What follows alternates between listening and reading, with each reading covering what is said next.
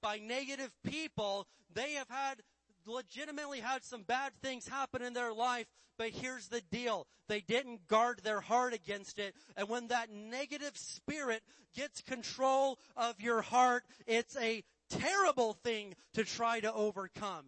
You have got to get real about this. If you have let that negative spirit get a hold of you, it's time to break free from that mess now, because that's a miserable way to live your life.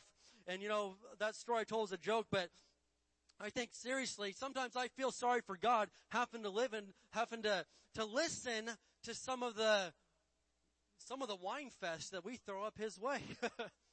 oh God, oh, I don't want to get out of bed today. I don't want, I just, I don't, I'm just not feeling it. I don't have the feels. I don't have those vibes, man. And my friends on, on Facebook send me their positive vibes. And, and listen, if you ever send me a positive vibe, I will take that vibe and I will hit you over the head with it.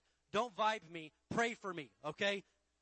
That's your war. You've been warned. Never tell me that you're sending vibes my way. I will send them back in the form of something else. Don't vibe me. Pray for me. All right? You've been warned. Somebody tried to